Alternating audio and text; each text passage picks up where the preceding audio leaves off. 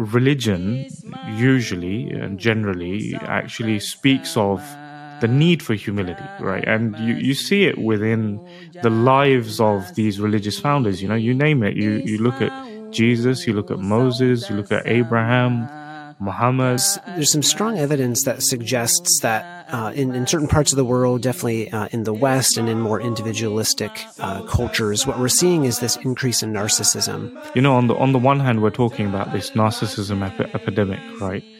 Um, but at the same time, what I've perceived on social media is that there is also this large scale exodus of people who are genuinely trying to move away uh, from these things and adopting more um, traditional uh, values or virtues um, that have been espoused by, you know, fundamentally the various religious founders across the world. You know, some philosophers consider humility to be a liberatory virtue. Right? It helps liberate because it helps align us with the truth of the world around us. We see ourselves accurately and the world around us accurately.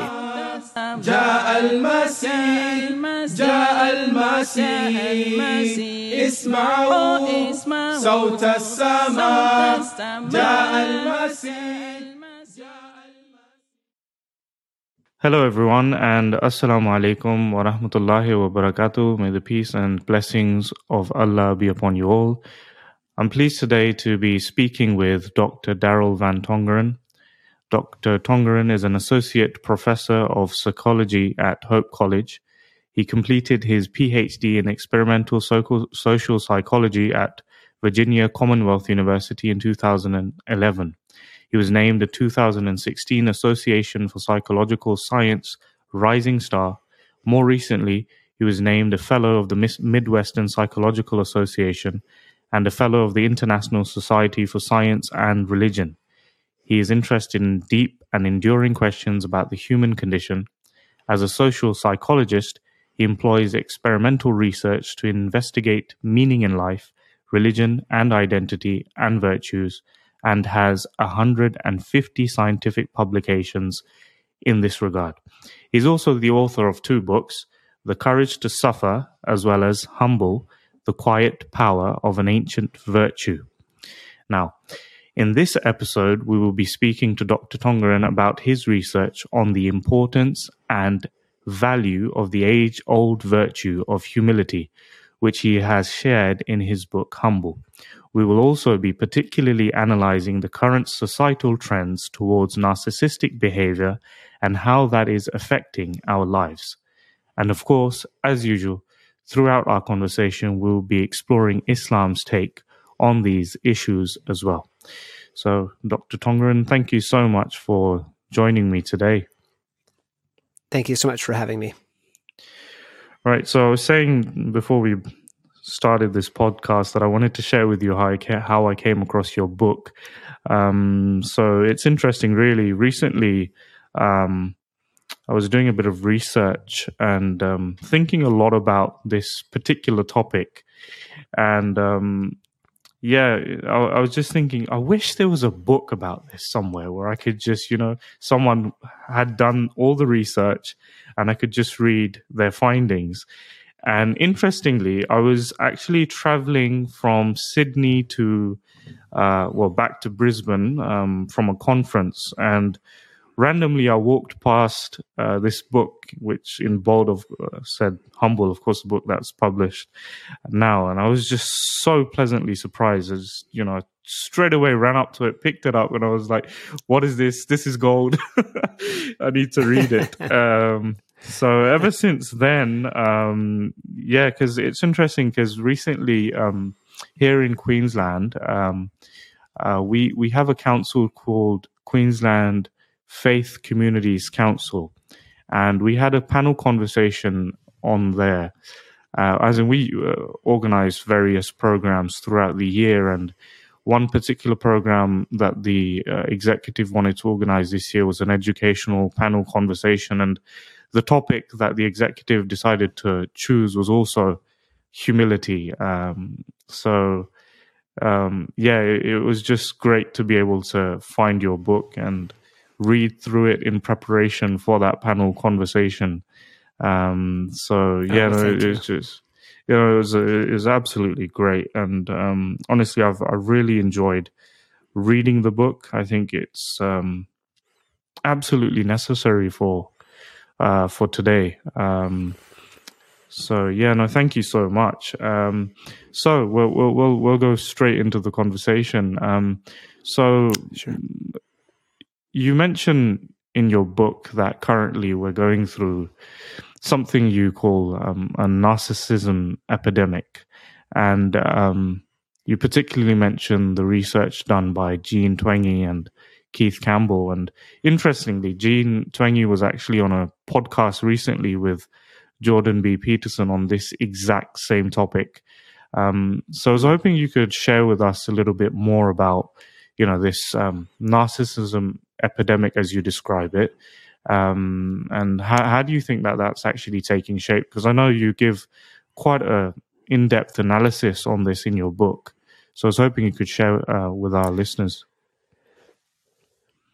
Yeah, absolutely. So yeah, so based on the research by Jean Twenge and Keith Campbell and others, um, you know, there's there's some strong evidence that suggests that uh, in in certain parts of the world, definitely uh, in the West and in more individualistic uh, cultures, what we're seeing is this increase in narcissism, and by that we mean a, a couple of parallel trends. So one is this increase in in entitlement. So people feeling as if though they're entitled to things, uh, coupled with a feeling of uh, perceived superiority. So the perception that we're better than other people. And so when we feel entitled and when we feel uh, as though we're superior to others, one of the things ha- that happens is we start creating a sense of self worth that's based on external contingencies, so things outside of ourselves. And so we go looking for our worth and our value in the amount of money we make or our perceived attractiveness or the number of followers we have on any social media platform. and The problem with that is if we perceive that we're better than others and we feel entitled to, to things and we put our self worth in the hands of others, it, it creates a very fragile self esteem. And so we look to others for validation and we give up our autonomy because we're looking for other people to tell us that we're, that we're enough, that we're loved, that we are people of worth and value. And so, you know, in the, in the 80s and 90s, a lot of uh, researchers thought that if we if we just increase self esteem, a lot of societal problems uh, would be corrected. But instead, what we're seeing is that this overly high focus on self esteem has left us more miserable, lonely, anxious, and depressed, uh, kind of in a worse shape than we've ever been. And so, humility, I think, stands as a stark anecdote, uh, or sorry, antidote rather. It's a stark antidote to this narcissism epidemic, to where instead of giving away our sense of self worth and putting it in the hands of others, we start from a place of security where we know that we're already enough, we're already worthy, and we're already loved. Absolutely. Um, no, it's interesting because um, it's well back in uni. I remember reading a book by um, Dale Carnegie. Um, I hope I've pronounced his name correctly. And um, yeah, um, yeah. So uh, I'm sure you know what I'm talking about. Uh, It's um, how to win friends and influence people, right? And I, I Right, found that right. really interesting because um, I was drawing parallels with what some of the stuff that you mentioned in your book, and um, you know, he mentions how. Um, for example, if you take a group photo in which you are also in, um, it's interesting. Usually, you wouldn't be looking at anyone else's faces other than yours. Um, Right. And similarly, he was, you know, he was mentioning how um, the best way to influence an, another individual, or if not influence, try to actually win over their favor or become friends with them, is just to listen and um, genuinely just, um, you know, contribute to the con- conversation about them rather than yourself. Um, and I think you mentioned in your book something about people taking eight selfies per day now, and that's just that's just remarkable. Yeah.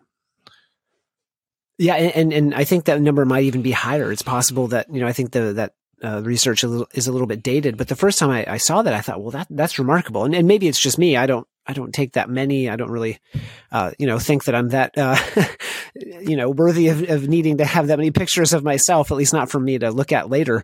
Um, yeah. But you know, when we're when we're really kind of putting ourselves out there. Part of what we're doing, like you mentioned, is we're focusing on ourselves, but we're also putting ourselves out there for evaluation uh, by others. And so we're evaluating ourselves, others are evaluating ourselves. And we just create this tenuous system of, of self worth and approval um, that can end up leading us to forfeit our autonomy and we end up pursuing things and approval and worth that other people suggest are important. So it really opens us up to being persuaded or manipulated by uh, stronger cultural trends rather than living in accordance with our values.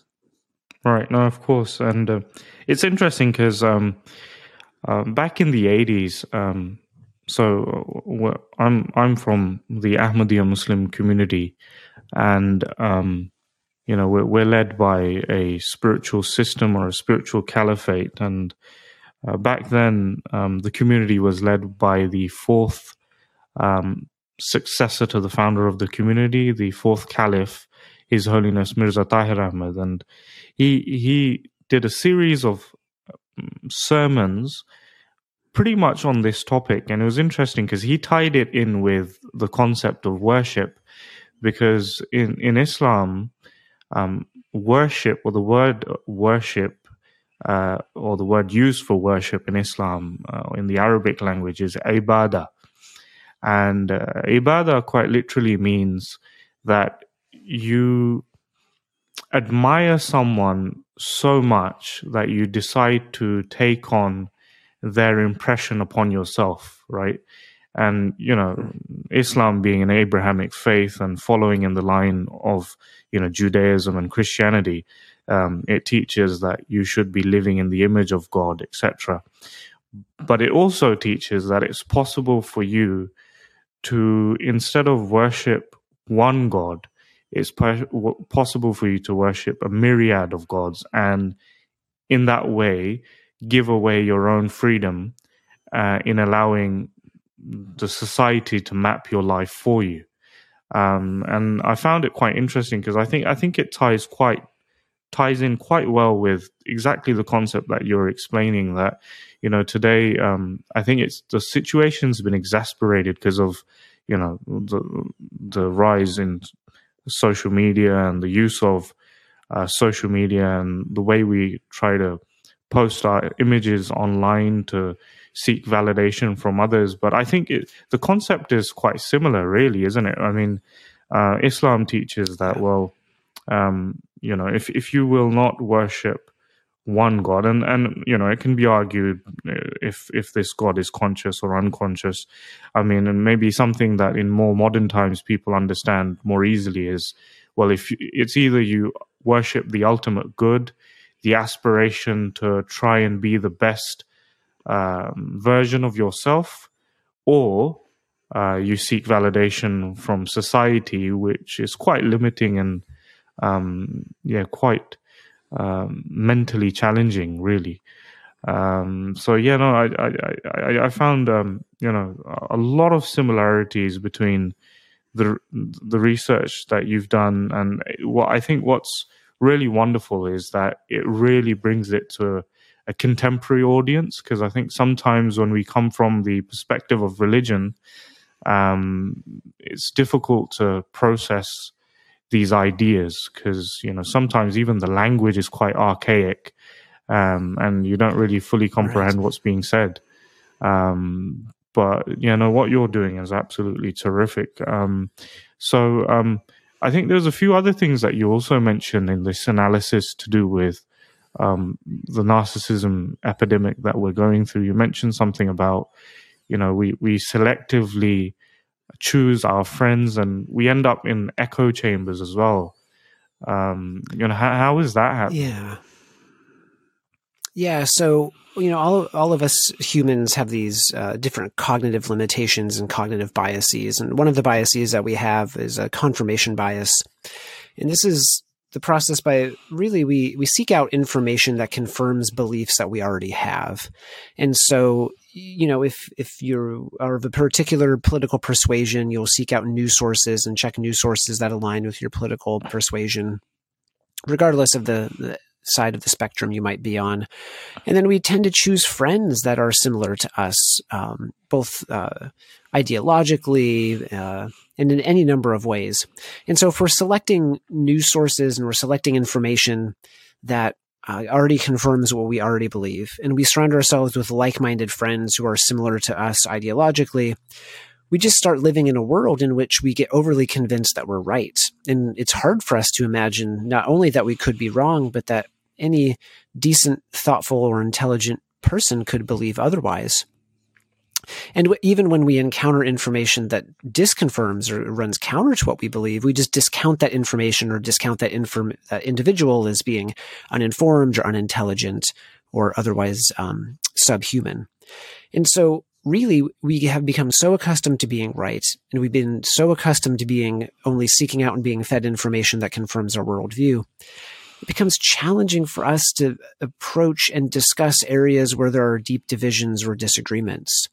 And we've fallen out of practice in having hard conversations. Uh, I, I, I, have personal examples. I know people who, uh, because of political differences, their families have stopped communicating with them. They've not been invited to get togethers.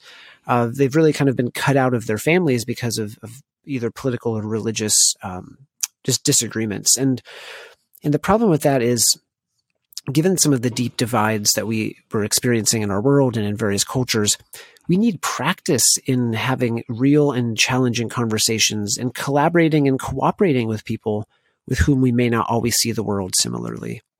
And so I think humility is one of the ways that can help bridge some of those divides and kind of help bring us together with a spirit of cooperation rather than division. Yeah, and that's interesting what you mentioned about how we choose to. Um, well, one, um, it's difficult for us to now listen to um, opinions uh, that are either opposed to our own or different to our own, and um, we selectively choose a crowd um, that you know doesn't decide to disagree with us, and um, it's interesting because um, different analyses that have been made over time over totalitarian regimes actually point to this particular fact that you know those um, at the top of such regimes they tend to isolate themselves in, in a pretty pretty similar fashion really. So it's it's a stark it's a stark example but i think it's something definitely something that we should be very worried about. And i think you're absolutely right. I think um, nowadays um, there is unfortunately i would say this uh, strong shift towards not being able to have uh, conversations and people more and more becoming i think uh, agreeable than disagreeable in a in a in a constructive way um, and I think that's causing a lot of issues um, in society in general. And you know, in in your book, there's one there was one incident that you mentioned that I really resonated with, and I think it's a perfect example of what can be achieved if you're willing to just listen and if you're willing to just hear the viewpoint of the other individual. Um, you know, you, you mentioned how I think one of your students who's from an African American background, um, she came to you because I believe at your uni, um, they were thinking. Well, I'll, I'll let you um, narrate the incident. Um, um, yeah, yeah, yeah, yeah. Th- yeah. Thanks for bringing that up. Yeah. So, um, you know, one of uh, one of my students who uh, was an African American student and came to me, and, I, and I'm a, and I'm a white male, and she came to me and said, you know, I I've I've really hesitated coming to talk to you because you're a person of authority and and truthfully, you know, there's there's kind of a, a history of um, of kind of fear associated with with white men in positions of p- power and authority. But I really wanted to talk to you because some of the things that we've been talking about in our social psychology class have really resonated with me, and I'm a bit concerned because the, the college was debating whether or not to uh, arm its campus safety officers. And and given some of the the research we know about, um, you know, armed campus safety officers or armed law enforcement agency or agents, she was a little bit concerned that she and some of her uh, classmates and friends uh, would feel and be unsafe. And so she shared her concerns with me, uh, but also kind of shared that it, it, took courage on her behalf in order to to have this conversation. And and in the moment, you know, I, I I, had previously thought of myself as someone who was, you know, quite approachable and personable, and I hadn't uh, envisioned myself as someone who was intimidating. And so it was really a touching moment as, you know, as, as she became emotional, I, I, I, became emotional and I, uh, you know, shared that her vulnerability meant so much to me. And I was vulnerable with her about how, uh, how much it was, uh, how meaningful it was to me that she would have the courage and vulnerability to come talk to me about that. And, and then I went and I followed up and shared the concerns with the administration and, and they had received other concerns. It was not just hers, but it resonated with other concerns. And, uh, I told her I would follow up, and, and in the end, uh, they decided against the policy, much to the relief and delight of my student and other students. And when I followed up with her, she was surprised and, and delighted that I did. And and really, that was that was a moment where another student, another person's courage, beckoned forth from me a deeper sense of empathy to try to understand her perspective and really what she was feeling in that moment. And it, it was a moment where I think we both grew in empathy and probably both uh, could could gain a little bit of uh, humility, if I may, in the moment because we were able to see each other's perspective and, and value each other's um, needs at that time. Yeah, well, and and it's I, I would say it's not easy. I mean, um, it's um, I think oh, in no, hindsight, yeah, not at all. yeah, yeah, no, because I I mean the way you've obviously really eloquently put it. Um, I think sometimes when we listen to really wonderful narrations of, you know, um, inspirational um, stories uh, taking place in society, sometimes we really undermine how difficult that yeah. actual experience would have been. Yeah. Because I think of it this way. I mean, um, usually uh, for someone of color to come uh, up to um, a white male and particularly address this issue um, of you know that well I'm afraid for my life um, and obviously there is an ongoing issue in the states uh, with you know gun control etc. Um, so I, I would have right. I would have expected that situation to be quite confronting and um, you know, it's possible that you know a lot of people would have actually, instead of trying to understand the individual, taken offense to this uh, whole situation altogether. As in, you know, what do you mean? Um, you know that I'm white male, or you know that you know the uh, the the security guard should should have a gun, and um, and that that that could even be a, a situation in itself. Um, you know, ultimately, it's a question of the security of students, right? Um, and I mean, what right. I'm saying is that uh, you could have technically posed a number of reasons why she doesn't need to be worried, right? And how right. it's all right. just a figment of your imagination. Uh, you're unnecessarily worried.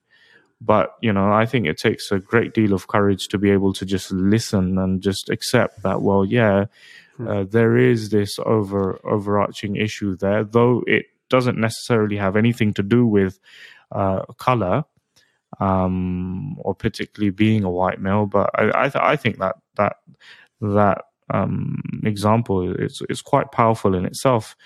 And the reason I, I, I particularly mention it is because you, you also mentioned in your book about the fact that you know our default position is to be defensive, right? I mean, I don't think. Yeah. Um, it's uh, easy for human beings to be able to listen to criticism or to listen to something that is against their worldview or even against their whole being in itself, right? Um, so I was, I was, hoping you could explain a little bit about that. I mean, why is that? Why why is it that we're uh, you know by default uh, defensive and which you know makes it quite difficult for us to even um, maybe even consider the question of humility? Yeah, yeah. Thank, thanks for asking. And yeah, and, and that moment that was challenging and, and that was difficult. And I'm glad that I, I stuck in there and um and, and really did try to listen. And and you're right. Our our default is defensiveness. And one of the reasons why our default is defensiveness is when it comes to our deepest held beliefs, to our worldviews, those worldviews and those deepest beliefs oftentimes answer what researchers call existential questions, right? And these are questions like, who am I? And what's the meaning of life? And what happens to me after I die? And so, for example, religion or political ideology or national uh, narratives oftentimes kind of help provide us with a sense of meaning and structure that that allow us to interpret what's going on in the world, navigate our way around the world, and they tell us the kind of person that we should be. And they make claims, some at least religious worldviews make claims about what happens to us after we die. And all of those are really important because they address these existential concerns that uh, otherwise, if they weren't addressed, would cause us a great deal of anxiety. And in fact, uh, perhaps so much anxiety that we wouldn't really be able to function all that well. And so the reason why we're defensive is because we tend to treat our beliefs as a unified whole, right? We kind of hold all of our beliefs together. And so what we do is we imagine if I'm, if I'm wrong about this one thing, right? I wonder if I'm wrong about some of the other things. And those other things are the things I really have to be right about. You know, there's just so much at stake. I can't be wrong about what happens to me after I die. You know, it's okay if I'm wrong about this little thing, but I really can't be wrong about what happens to me after I die because there's just simply too much at stake. And so sometimes we lump all those things together and we just, we feel like we have to be right. And so we vigorously defend our worldview because there's just so much at stake. Now, the way we do this is is is first by doubling down on what we believe, but other times it's by trying to change other people's minds who are different than us. Because if two people disagree, one of us has to be wrong and one of us has to be right. And in my mind, I think I'm right, you have to be wrong. And really just the mere existence of alternative ways of making sense of the world is enough to undermine my confidence and make me feel anxious. And so I, I lash out and I either try to convince you or convert you or, or, distance myself from you. And sometimes in more extreme cases, that's what leads to ideologically motivated violence because people just can't handle even the existence of alternative viewpoints or, or, or uh, lifestyles or ways of being or thinking. And so they try to harm or eliminate or eradicate people who pose the threat to their way of life.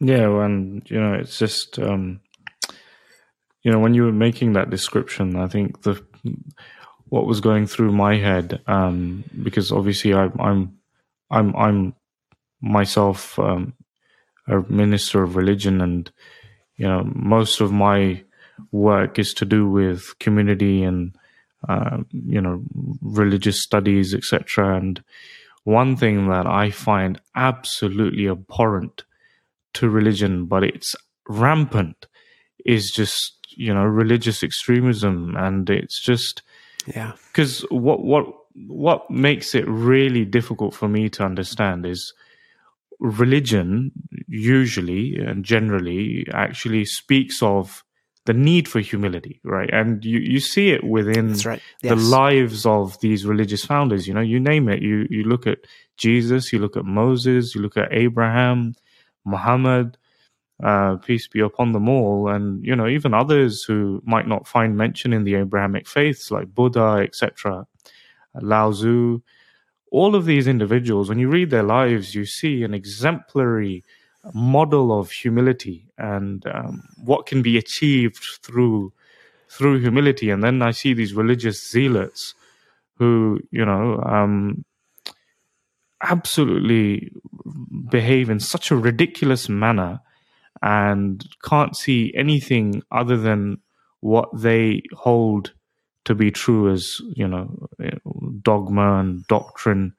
Um, and it just makes life so difficult for so many people across the world because of it. Um, you know particularly um, in the subcontinent like places like Bangladesh. So I'm I'm originally from though I was brought up in the UK uh, from when I was like two years old, but um, originally from Bangladesh. So I've, I've, visited Bangladesh a few times, and um, you know I've seen the effects of um, this behavior, where unfortunately these religious leaders um, they don't come anything close to the concept of humility. And um, I think what it leads to eventually, unfortunately, is people um, altogether questioning the idea of God, and they just think, well, I guess God doesn't exist because, or they don't even want to even consider the question of God because they're like, well, look at your behavior. You, you're behaving absolutely inappropriately. Um, and um, it's, it's really unfortunate, really. Um, yeah. Yeah, I, I, agree with you completely. I mean, and that's part of the that was part of such the transformative nature of of those that you mentioned, right? There's that radically countercultural humility of that that deeply upended the power structures and the way people thought you would you would you would obtain power instead flipped it all on its head and said no humility you know um, making sure that others are equal to self or above self right? Ch- challenging that um, was just so powerful. And and i agree humility has has been a deep and central part of of religion for for millennia, right? For for a long time, it is is an ancient virtue that is deeply embedded in authentic expressions of faith, um, and, and, it's uh, and it's a central part of of many uh, religious individuals' lives, which which I agree with you. It makes it so surprising that many feel like the best expression of their religion is is to do so with with anger, aggression, or violence. Yeah, absolutely. Well, um, yeah, I think we. I think now that we've spoken about, um, you know, one the issues that we're facing in contemporary society today is due to uh, some of the ways people are behaving on social media, um, and then also, you know, this um, idea of how we as humans are generally just defensive, and it's. I guess it's difficult for us to even que- consider the question of humility. I think it's worthwhile to actually um, ask you, you know, how, how do you even define humility? Because that that in itself is quite confusing to a lot of people, right? I mean, I think yeah. humility on display it's something which you can kind of understand, and especially when you read about it, especially when you read about the lives of past prophets and how they behaved, um, you can straight away tell that well, this this person was humble in nature, but how do you even describe what that is? um, what what is humility? Because I know you've given a wonderful explanation in your book about it. Oh, thanks. Yeah, I, I kind of think about it in two different ways. So, you know, one way to think about it is that humility is about knowing yourself, checking yourself, and going beyond yourself. So, in terms of knowing yourself, it's having an accurate uh, assessment of who you are, including your strengths and your weaknesses, right? The things you're good at, the things you're not so good at, areas where you can grow. The second is checking yourself. So that's reining in some of your selfish or egoistic uh, motives and behaviors, uh, and uh, you know, kind of sharing the the praise and accepting your fair share of the blame. And then the third is going beyond yourself. So really prioritizing the needs of other people, uh, making sure you're seeking out to understand their perspectives and putting their needs at least as equal to uh, your own. Um, and maybe a, a second way of, of, thinking about humility, if you want a metaphor, is, is just thinking about humility as being the right size. So not too big in a situation, but also not too small. So everyone's pretty familiar with being too big in a situation, right? That's the narcissistic arrogance where you come in and maybe you're a novice and you just assume that you know it all. But also, humility is about not being too small, right? It's not humiliation. It's not uh, servitude, right, or servility. Uh, it's it's taking up the space that you've earned and what your expertise allows. So it's not being too small, not being too big. It's being the right size. Hmm, so, like keeping that, keeping all that, all that in mind, um, if you were to apply it to the initial discussion we had in terms of um, seeking validation from others, um, particularly through social media, I mean, how would how would someone um, try to be more humble on social media and um, you know um, and in general, uh, in face of this um, narcissistic epidemic that we're facing at the moment? Yeah, so I think uh, I think how to be more humble on social media probably comes down to both motivations and behaviors. So the first is what's your motivation for why you would be posting something, and for some people, you know, maybe you are just sharing something fun about someone else, or you know, celebrating someone's birthday. Um, but if if your motivation for sharing something is to boost your self esteem or because you want people to reaffirm how terrific you are or to kind of enhance your ego, you're probably not approaching it with the best motivation. And then in terms of behaviors, you know, look at the degree to which you're accurate, you're accurately and actually reflecting reality, right? Are you spending a lot of time editing and only promoting a certain version of yourself that might not be an accurate representation of who you are in real life? Are you only showing your best moments, right? Because then we start creating this illusion and we start self promoting that illusion uh, instead of allowing uh, other people to see us authentically and us authentically interacting with the world. Absolutely. Um, that's interesting because, um, you know, you say motivation, and I think um, a word that's usually used in religion, uh, which I would say can be interchangeably used with motivation, is um, intention, right? So, yes, the um, so in, in, the Islamic tradition, you've got the Holy Scripture of Islam, which is the Holy Quran, uh, which we believe was revealed to the Holy Prophet Muhammad uh, peace be upon him, just like you know revelation was revealed upon the previous prophets of God. But then there's also the um, the practice of the Holy Prophet, which is uh, safeguarded in the tradition known as the Sunnah or the Hadith, right? Um, and the most authentic book of Hadith is called Bukhari, and the first the first um, narration within that book that's been presented by Imam Bukhari is actually um, this that innamal a'malu bin niyat that is that our deeds are judged by our motives or our intentions right? Um, or fundamentally what it what it means is that um, your deeds or your actions are in accordance with the intention that you put in place at, at, at first. And the narration goes on to say that an individual goes to achieve that which he attends to, um, in particular.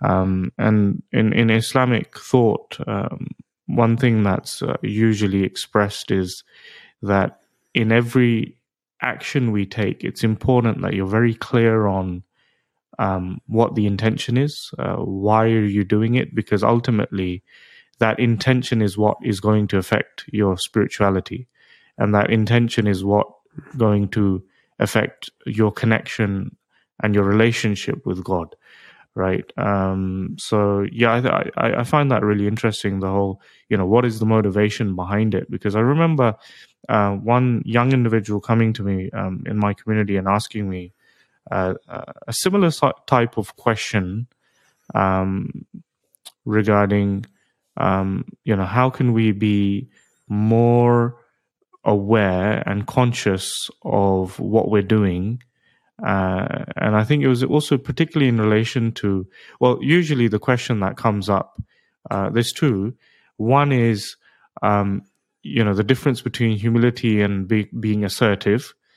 Uh, uh and the other is the difference between humility and, you know, um, expressing or presenting your best self right? Uh, uh, that's the question that usually comes across, um, I think, in religious communities, or, or, the question that I faced a lot, really. Um, and um, I think at the time, what I was trying to explain to this individual was, I think it's important that we practice um, perceiving our own intentions and actually taking a few moments to actually think, okay, why am I actually doing this?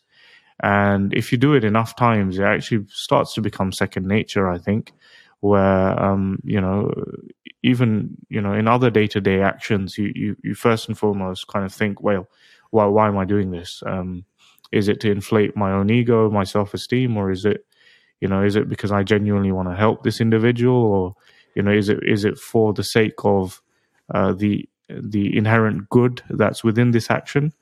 Um, I think that's uh, it's quite interesting. Um, um, the other thing I wanted to ask as well was that you know, um, in terms of that default position of defensiveness that we have, um,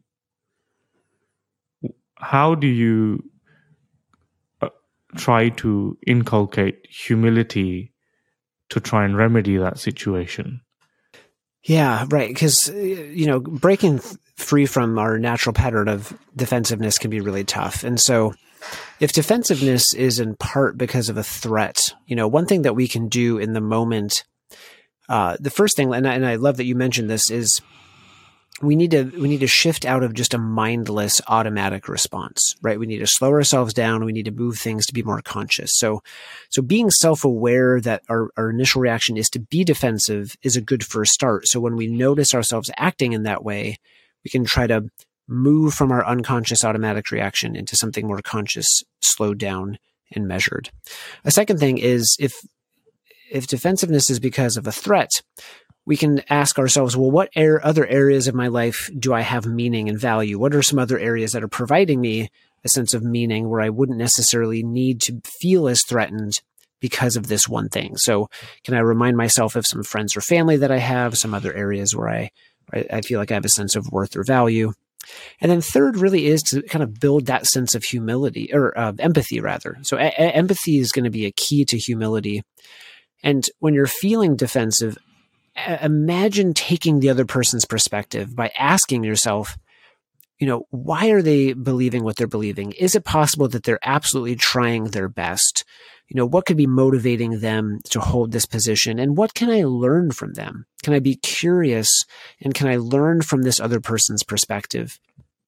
Rather than just trying to convince them that I'm right and demonstrate the superiority of my own views. Absolutely. Um, it, it actually also reminds me of um, it reminds me of a, a narration of the Holy Prophet of Islam.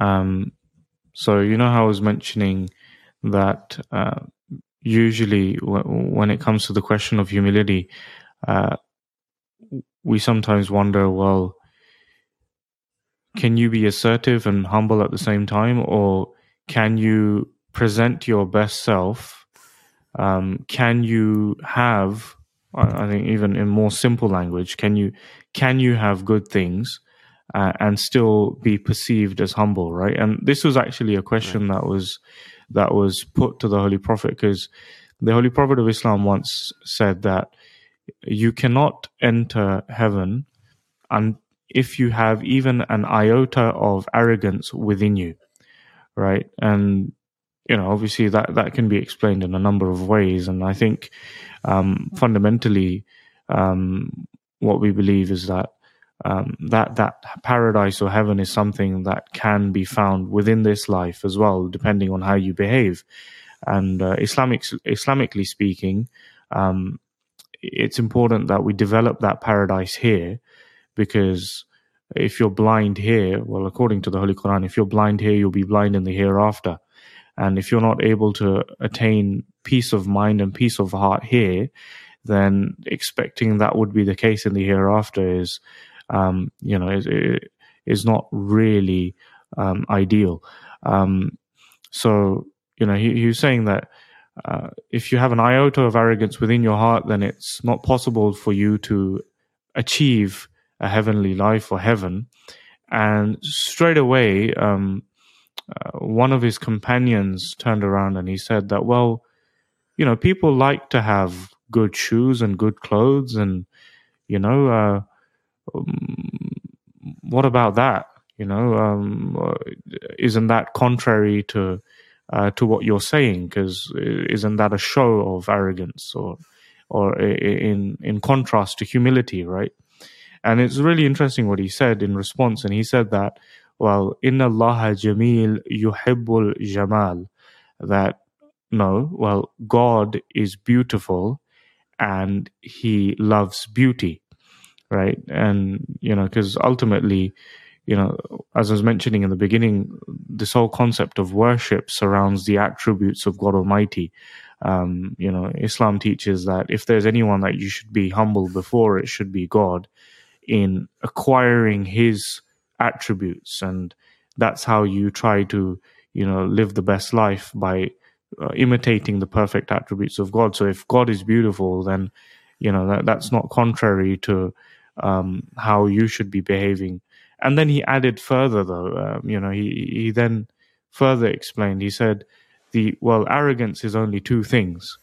He said that it's the it's the rejection of truth or not being able to accept when truth is presented to you, and two, to consider yourself to be better than others, right? And um, hmm. you know, it's yeah. it's just incredible because um, I think um, it, it, it's perfectly along the lines of uh, the what, what you've described in you know first and foremost having the ability to be able to accept the truth when it's presented to you right and yes. not um, and and taking it for its merits of course you know if if the evidence is there then being having the ability to actually just accept that well yeah this is this is true and secondly you know having that empathy for the others and not considering yourself to be any better than anyone else. I think it's interesting how these prophets of God, uh, you know, and you get these similar examples uh, from like Jesus and um, other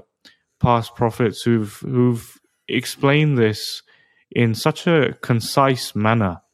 Um, but I think it's just lost upon us today because um, I, I, think we think differently today, um, and uh, it's just so incredible to see the research that you're doing to kind of really um, delve deeper into into these uh, fundamental truths that were expressed in the past.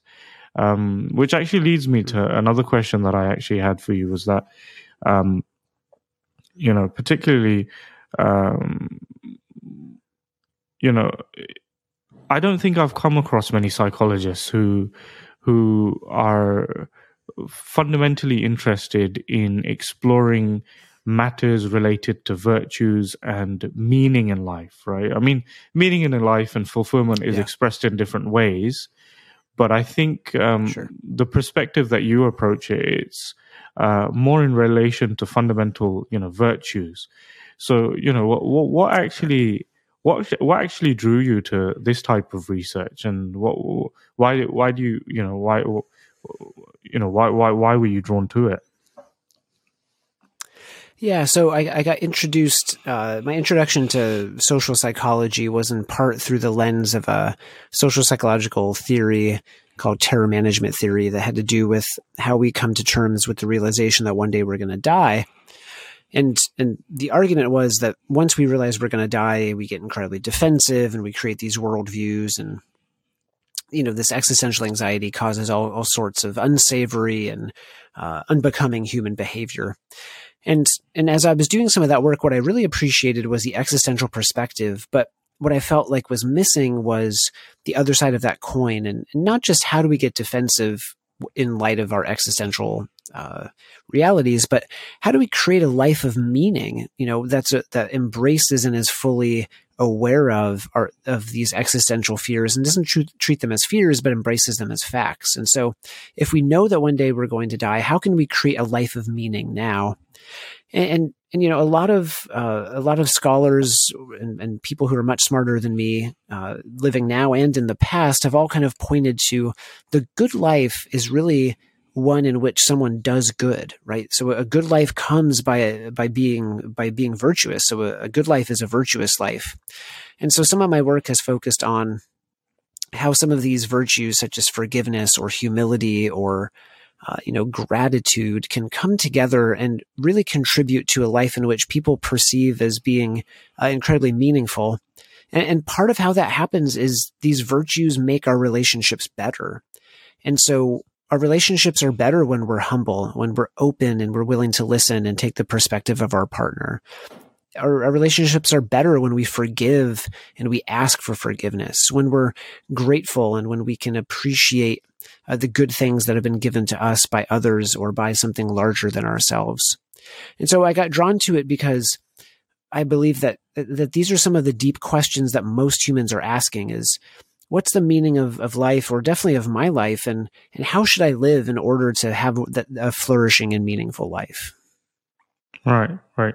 Um, would you say that it also comes from um, kind of a, a, religious perspective as well, as in, um, as in, are you are are you particularly religious? Yeah, so so I so I so I was raised religious, and I still consider myself religious now, and so I do think that my religious upbringing probably predisposed me to some of these questions that perhaps some of my my colleagues or other scholars might not have uh, thought about. You know, I as as religious person, these are things that are on my mind, right? I, it's on my mind. Uh, how do I live the best life, and and what makes for a meaningful life, and and what kind of uh, li- what kind of life do I want to be remembered by, and, and and truthfully, what kind of life can promote love and justice and mercy m- more broadly in the world? Right? Are there things that I can do that can make the world a more loving and fair uh, and, and, and gracious place? And if there are things that I can do that I would do that, that's that's the kind of life that I want to live and the kind of contribution I want to I want to leave. Yeah, no, that's that's that's wonderful because you know I, one thing that I've also been observing is um, it seems like a modern day paradox, really, because you know on the on the one hand we're talking about this narcissism epi- epidemic, right? Um, but yeah. at the same time, what I've perceived on social media is that there is also this large scale exodus of people who are genuinely trying to move away uh, from these things and adopting more um, traditional uh, values or virtues um, that have been espoused by, you know, fundamentally the various religious founders across the world. Um, but there's so much, or you can say so little, uh, research um, behind, you know, these various virtues, right? Looking actually into um, these particular virtues like humility, right? And because uh, you know, you, you as a religious person, you can try your level best to try and explain, well, you should be more humble, but you know, yeah. I don't think the modern mind is so accepting of such narratives until you can back it with research, right? And it's just, it's just terrific what you're doing. Oh, well, thank you. Yeah, yeah. And the field of positive psychology, which kind of focuses on this, is still very young, still very new. We're, you know, two decades into it and only kind of like a decade into this research on humility. So we're still just very slowly accumulating um, some of the evidence for the benefits of virtue. Yeah, no, that's exceptional because, um, you know, in recent times here in Queensland, we, we're also witness to the power of being able to present information with research. Um, uh, we we did a pilot study here recently. So there's this wonderful PhD doctor uh, Dr. Bushra Nasser from the University of Queensland. Um, and she helped in running a pilot study on the benefits and or the effects of uh, prayer and meditative practices, right? But particularly, um, you know, we, are obviously trying to explore uh, the prescriptions provided in Islam, right? Um, and fundamentally, it was the idea of remembrance of God. How do you practice that? Um, and particularly um, how is that beneficial to you right? And a full workshop and an intervention was done um, uh, try, explaining the scientific aspect and also marrying it with uh, the the religious ideas that have been expressed in the past around these things and the the results were just incredible. I mean, it, it was just wonderful seeing uh, people going into this research project. I mean, a lot of them reported very high in depression and anxiety. Um, but then when you know when they were taken through the science of how you can you can quite literally rewire your brain through such meditative practices um, and how, how do you go about doing it etc um, you know throughout the duration, by the end of the intervention, uh, it was just incredible the results that we saw. Um, so I, I, think there just needs to be so much more in, in this field of, of study, you know, uh, analyzing these various uh, virtues. And I, I, really appreciate what, what, what you're doing, honestly. Um, uh, I think it's something that the world needs uh, much more of. And I think the world is rapidly realizing it as well. Uh, the importance of yeah. um, such, such, virtues, right, and how it how it just really en- enriches our lives. Um, I think one thing we, we have to discuss though, um, and I know we're we're coming to the near the end of our time, but I, I can't let you go before we do before we do discuss this because um, uh, you know because you've you've spoken about it at length. Um, how do you develop humility? Right. I mean, we've spoken about the benefits of it, what it is it, um, right. what it's not, etc. And um, how do you go about developing it? Yeah, that, that's a great question. So I think the first place we need to start is we need to seek feedback from other people. So we we may not have an accurate understanding or assessment of our own humility. So it really helps to get a perspective of what others think. And so I would recommend that you ask someone whose opinion you value and who you trust will be honest with you.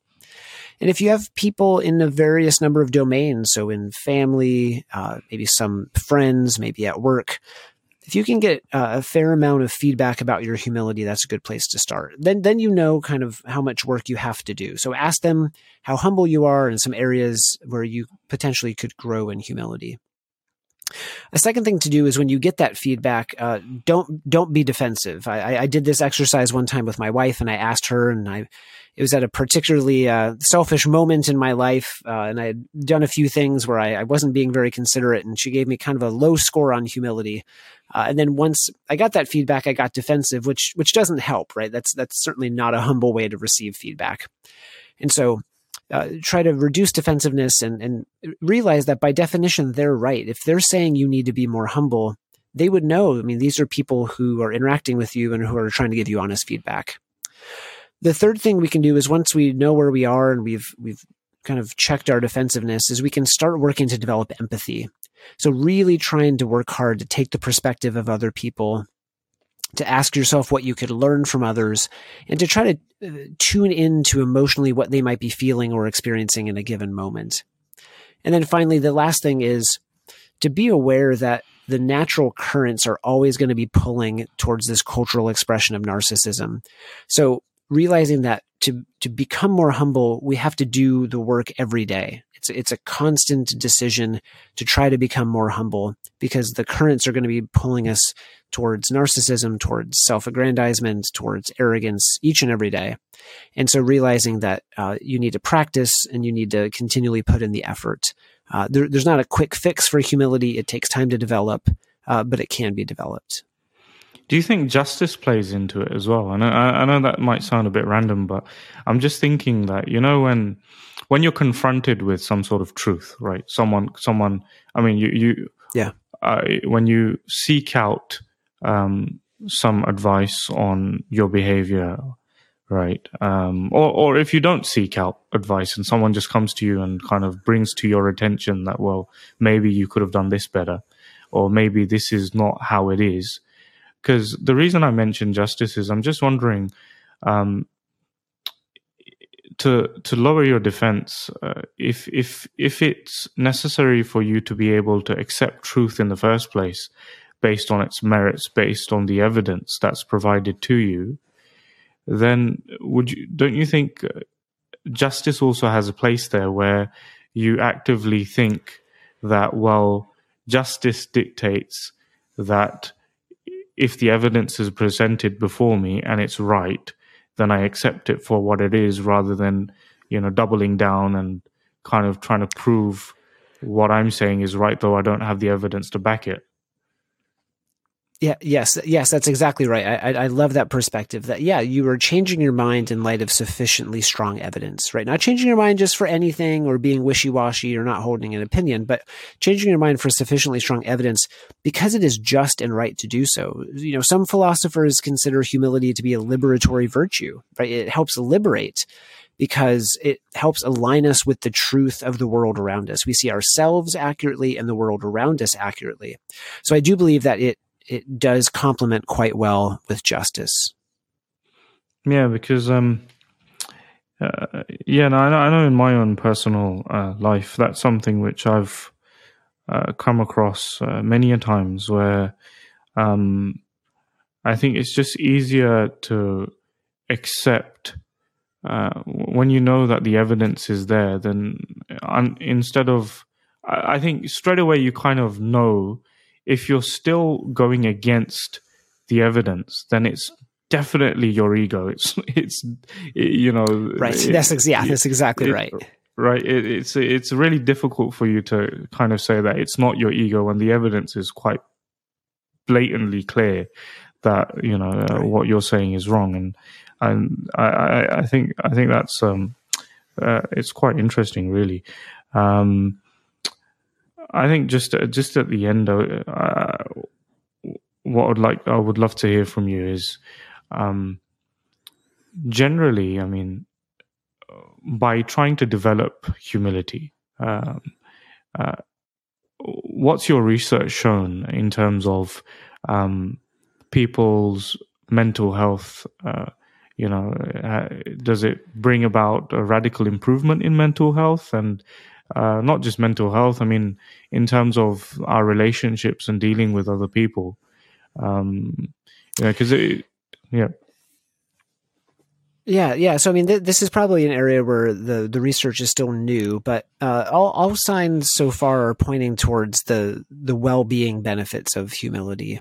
And so, if you are accurately seeing yourself and the world around you, then you're going to be more able to take feedback that might be difficult for you to hear. You're going to be uh, able to make clearer and better and healthier decisions because you're seeing the world as it is and not the world as you want it to be and you're able to see yourself as you are and not through a distorted lens. And so, you know, a lot of uh, interpersonal and intrapersonal problems come from having a distorted relationship with reality or with with the way things are. And so, to the degree that you can cultivate humility and see the world accurately, it should absolutely lead to to better well being and better mental health.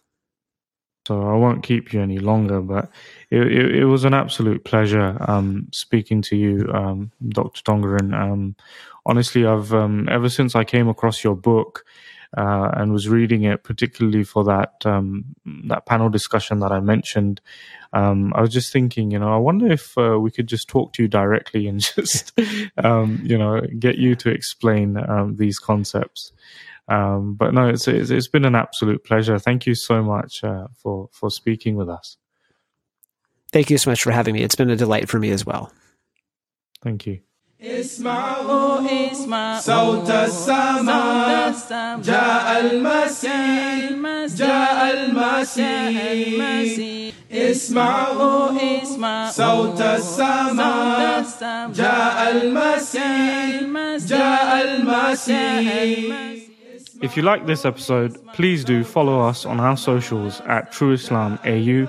Similarly, you can visit our webpage for more content at trueislam.com.au. We would also love to get your feedback. Do you agree or even disagree with what we've discussed today? What would you like for us to cover in our future episodes? Our contact details are in the description below. With that, that is all we have time for today. Thank you for listening, and until next time, Assalamu alaikum. May peace be upon you.